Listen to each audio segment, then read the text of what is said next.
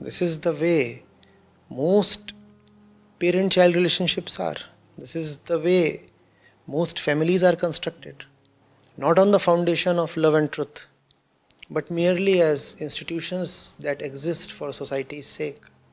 How often do a man and a woman come together for the sake of truth?